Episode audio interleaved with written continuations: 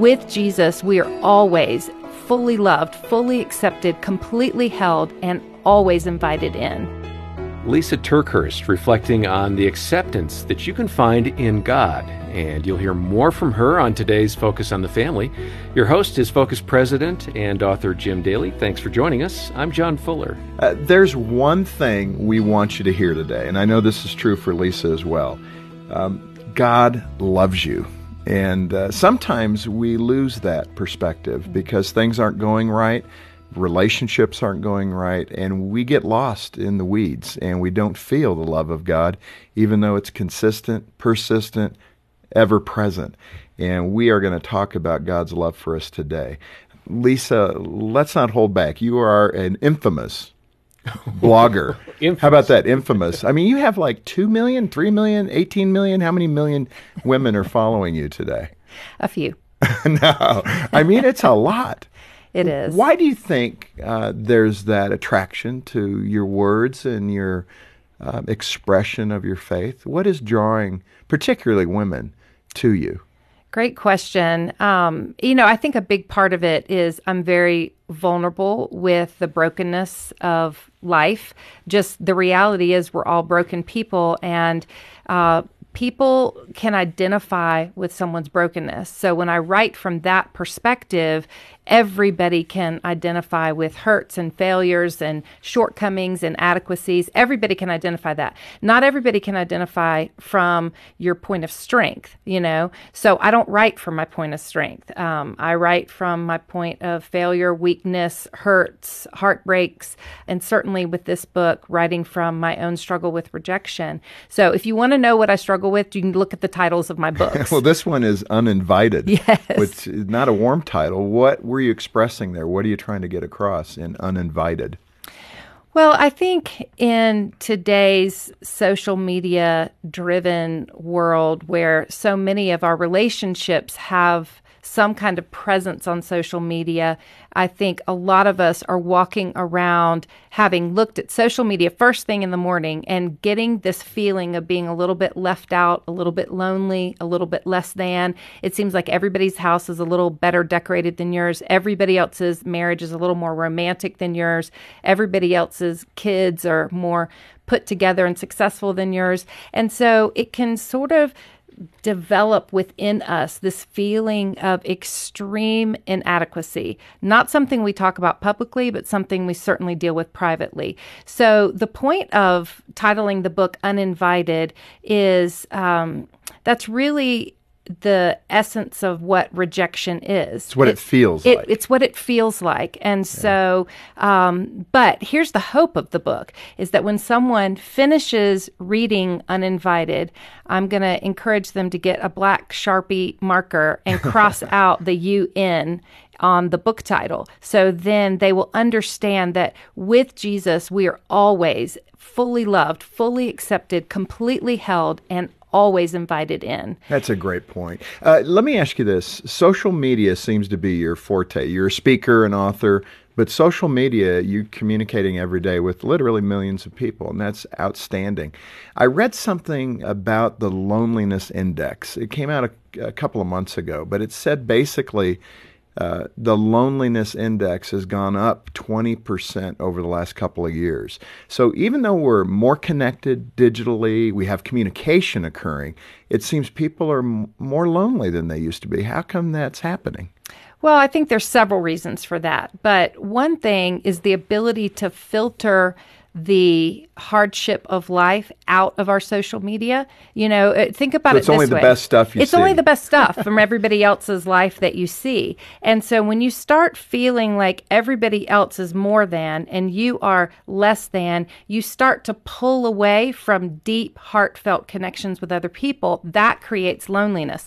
You know, you don't have to be alone to be lonely. My loneliest times sometimes are when I'm in a room full of people and everyone is talking, but there's some sense deep inside of me that I don't belong or that I'm not part of whatever club they're part of or I'm I don't have the same inside jokes everyone else. And the worst feeling to me is when you're alone in a crowded room. Well, you in fact uh, there was a story in the book that I found funny, really. It's where you went to a dinner, a banquet and you ended up at a table by yourself. That had to feel really weird. It, well, it's awkward. I mean, let's just. Why were you by yourself at okay. a big table? Uh, that is such a great question.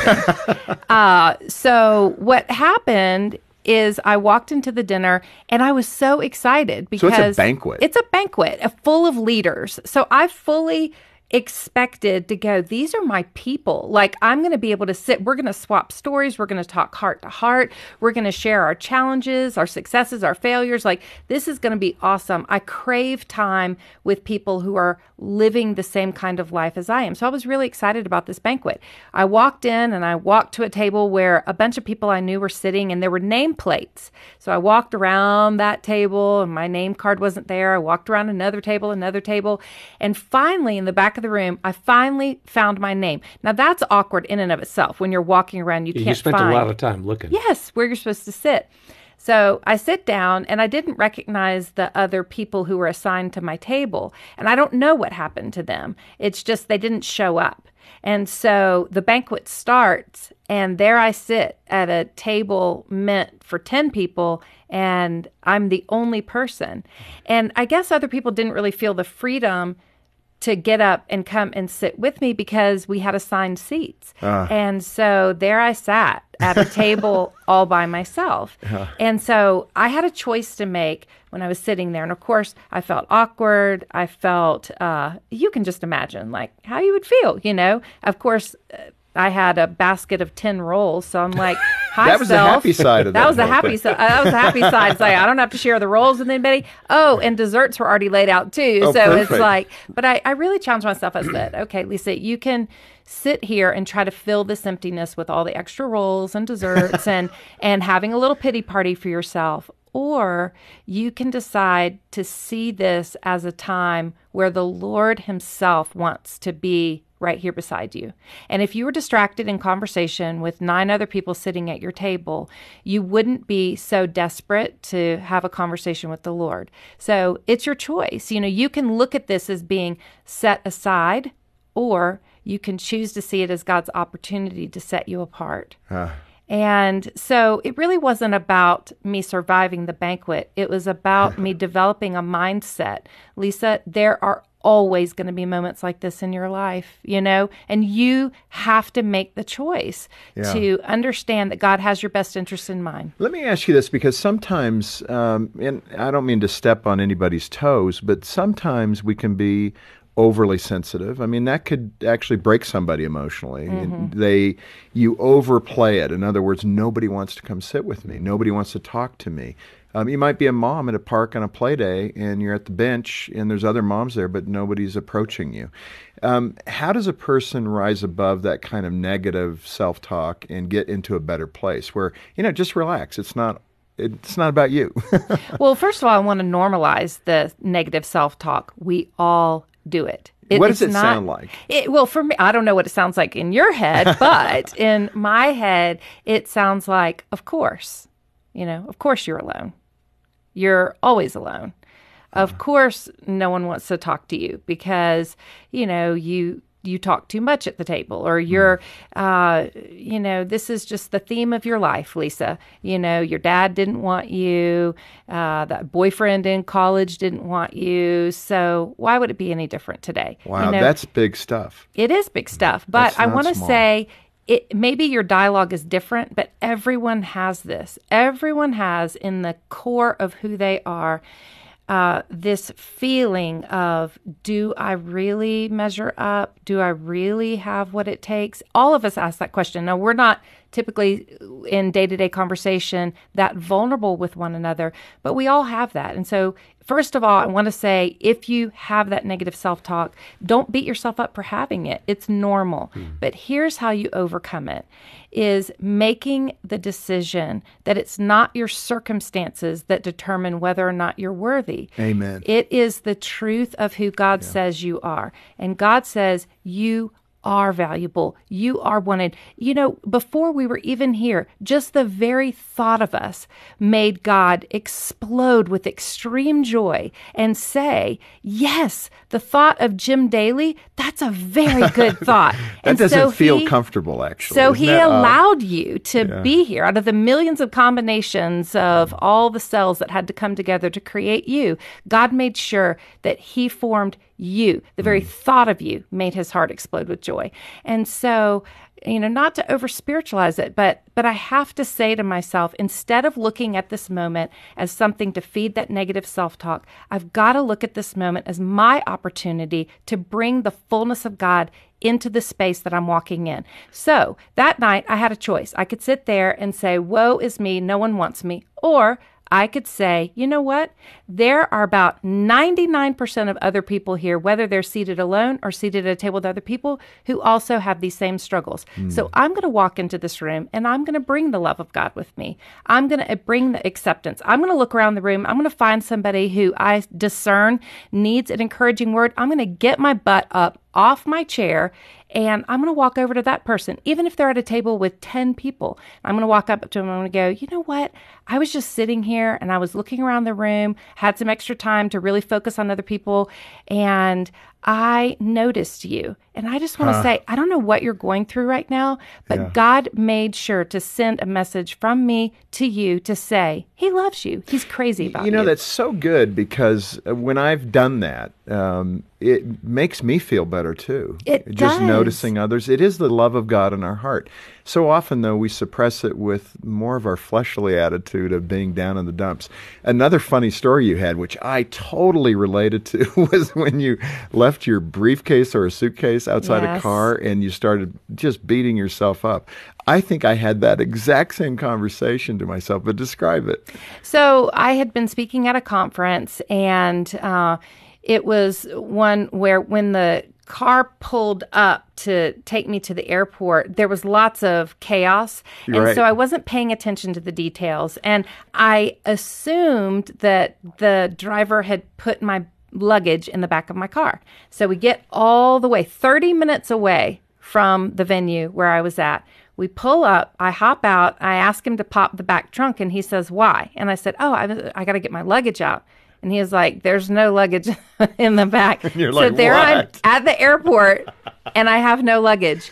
Oh, and so man. I quickly call someone on my cell phone that was still at the venue. Can you please send someone over here to get my luggage? But I recognized that my timing was very short. So there was a great chance I was going to miss my flight if they didn't really go fast and get my luggage there quickly. So I'm standing on the sidewalk outside of the airport and I'm speaking to myself and I'm just saying out loud. Oh, out loud. I'm like, ah, oh, Lisa, you're such an idiot. You know, why don't you pay attention? I mean, you're always doing stuff like this. So I'm saying all of this. And all of a sudden, one of the guys who's working at the outside check in counter for an airline, he walks up to me and he puts his hand up and he says, absolutely not. And I, it shocked me so much. A stranger. a stranger. He said, Absolutely not. I will not allow you to talk about yourself in that way, not in my presence. Wow. Not in my presence. That was and like I a thought, God figure. I thought, Are you an angel? And then he said a cuss word, and I thought, No. okay, he's probably not an angel, or it would be but my luck. I'd have heart. a cussing angel, right? but, he, had a good heart. Sakes. He was but he trying had to such say a good you, heart. Stop and it. you know, it really wasn't the luggage guy at the airport that was saying those words to me. Mm. It was really, I feel like, a message from God Himself saying, Lisa, not in my presence will you talk about yourself this way. Mm. You see, every day we have a choice. We can bring the fullness of ourself, which is insecurities, and we can let our insecurities be the first thing that walks into any situation. Or we can bring the fullness of God, who brings with Him all security who, who brings with like if we walk into a room bringing the fullness of God, we're freed up to see and love other people. Mm-hmm. And Lisa, I'm identifying with you because just a couple of weeks ago I got all the way through security. I got to my gate and I realized I left my laptop on a conference room table at a hotel. Mm. And it's so easy to beat myself up for that. Um, where in Scripture are you seeing that God doesn't join me in beating me up for that kind of stupidity or forgetfulness. I mean, it, there's there's encouragement in the scripture. Or how about for your 13 year old? absolutely, absolutely. Well, I think the entirety of God's message to us in scripture. One of my favorite places to turn though is Psalms, where you know we are reassured over and over and over. Um, many of the Psalms were written by David, who happens to be hmm. very featured in my book Uninvited, because if you look at one of the first stories we ever hear about David. It's when his father, Jesse, was asked by the prophet Samuel to invite all of his sons to come and stand before him. And from his sons, from his group of family, that uh, Samuel would anoint the next king. And Jesse invited in all of his sons except David. And so David very much knows what it feels like from an early age and from a man who's supposed to love him with great depth and that's his father you know david knew what it was like to feel rejected by by his dad and that's really painful. So when David pens so many of the Psalms, he's so brutally honest in how he feels about his circumstance. But he calls things to mind. And one of the biggest things that he calls to mind is not the rejections of his past, but the love of God who is very, very present. Mm-hmm. So for me, a lot of times when I'm feeling those desperate feelings of being rejected or being left out or feeling lonely, I open up the Psalms, especially the ones penned by David, and I let the reality of his honesty seep deep into my heart and watch how he turns from feeling rejected to feeling completely loved and accepted by God. Uh, Lisa, let me ask you this uh, that self rejection occurs, and you've described that adequately and the, the way we beat ourselves up with negative self talk. There's also the rejection from another person mm-hmm. that's real. Mm-hmm. You know, the friend that used to be a friend, but for some reason they don't return the calls anymore or whatever it might be. How do you counsel a person to manage that when it's real? It's formidable, and there's something that you've done that has pushed somebody away, and you don't even know what it is, maybe. Right. Well, I wrote in the book rejection steals the best of who I am by reinforcing the worst that's been said to me. So, what often happens is when someone has given you a line of rejection, so they have said to you, Jim, um, you're not cool enough to be my friend. Or a girl in high school maybe said to you one time, the famous line, like, Jim, I think you're amazing. You're just not amazing for me. How'd you right? know that happened? because it, it's happened to so many of us, wow. right? Or uh, whatever. You know, I mean, I, I once had a guy in high school who I was just crazy about say, Lisa, you're a great friend, but I can't ever imagine you really being my girlfriend. And you liked the guy. Yeah, and I liked yeah. him. And mm. so at the core of all of that is basically someone else saying, You're not good enough for me. Okay, so that is a line, L I N E. That's a statement that they made, a line that they spoke into your life. Well, what happens is that line then eventually in your life, if it sinks in, and often those lines of rejection go straight to the core of who we are, it's more than an emotion we feel in the moment. It becomes something that goes from a line or a statement that they said to a lie we start to believe about ourselves, mm. then that lie that we believe about ourselves becomes a liability in every other relationship that we're in, including our relationship with God. Right. And you're talking from experience because you touched on it a moment ago, but you mentioned uh, your you know tough relationship with your father. Mm-hmm. Describe that and how that sets you on a certain path.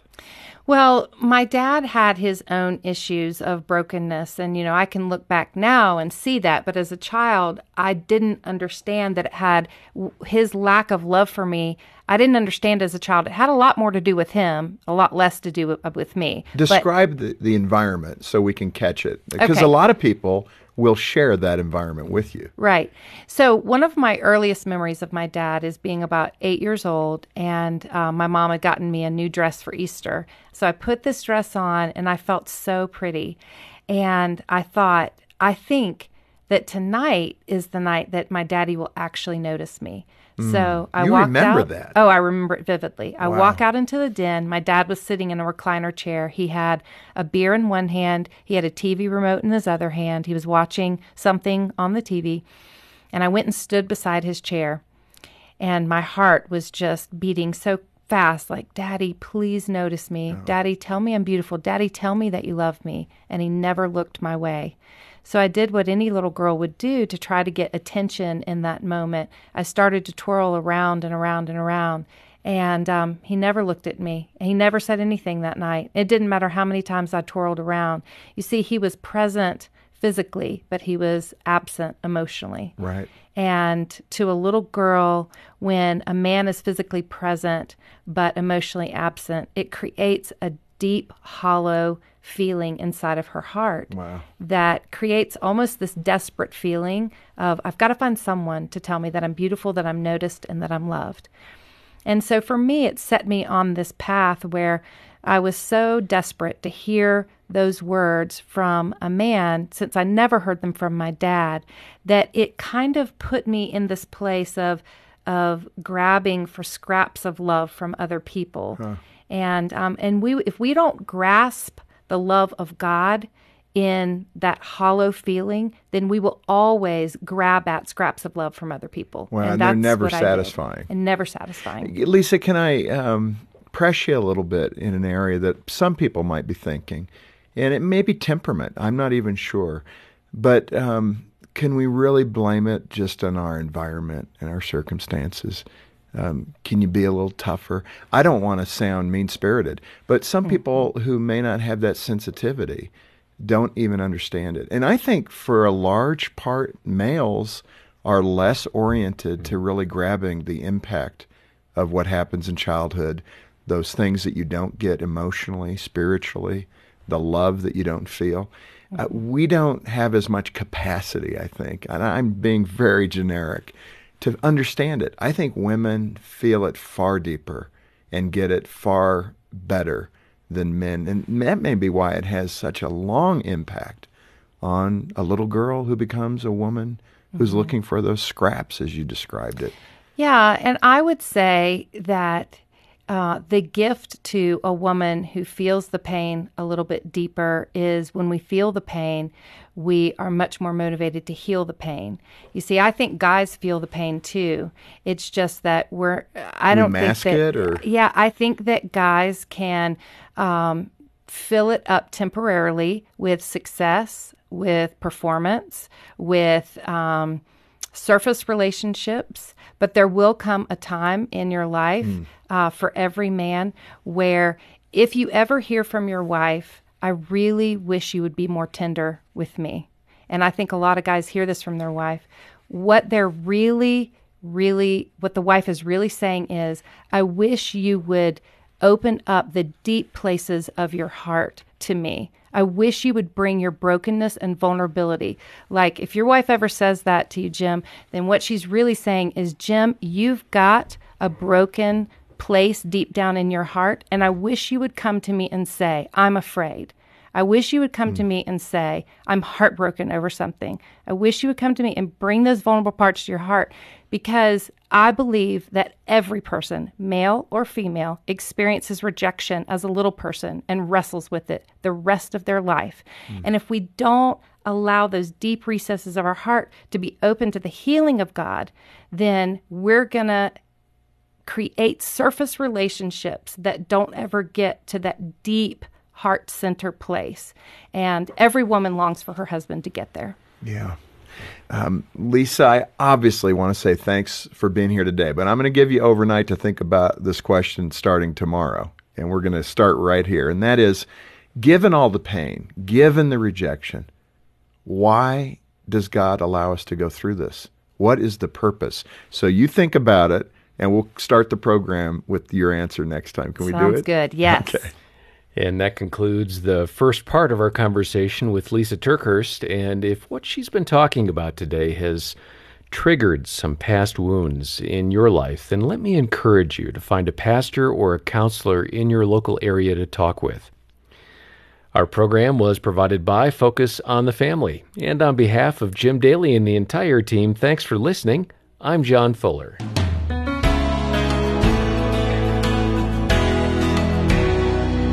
I'm sure you'll agree that Lysa TerKeurst is a favorite guest on the program. She's always incredibly real and relatable. Uh, I loved that story of her at the dinner banquet, all alone at a table, and choosing to view it as an opportunity to communicate with God instead of feeling insecure. Uh, how many of us would have been able to view it that way? but she's right. We need to develop a mindset that understands we'll definitely face these types of situations, and we're going to need to look at them from a different perspective. Lisa's book, Uninvited, delves deeper into the issues she spoke about today as she shares her own deeply personal experiences with rejection. If you're thinking, this book is just what I need, then you can find it online at safamily.co.za or give us a call on 031 716 3300 to order. Thanks for listening in to Focus on the Family today. I'm Alison Schnell, inviting you to join us for the conclusion of our program with Lysa TerKeurst tomorrow, when we will once again help you and your family thrive in Christ.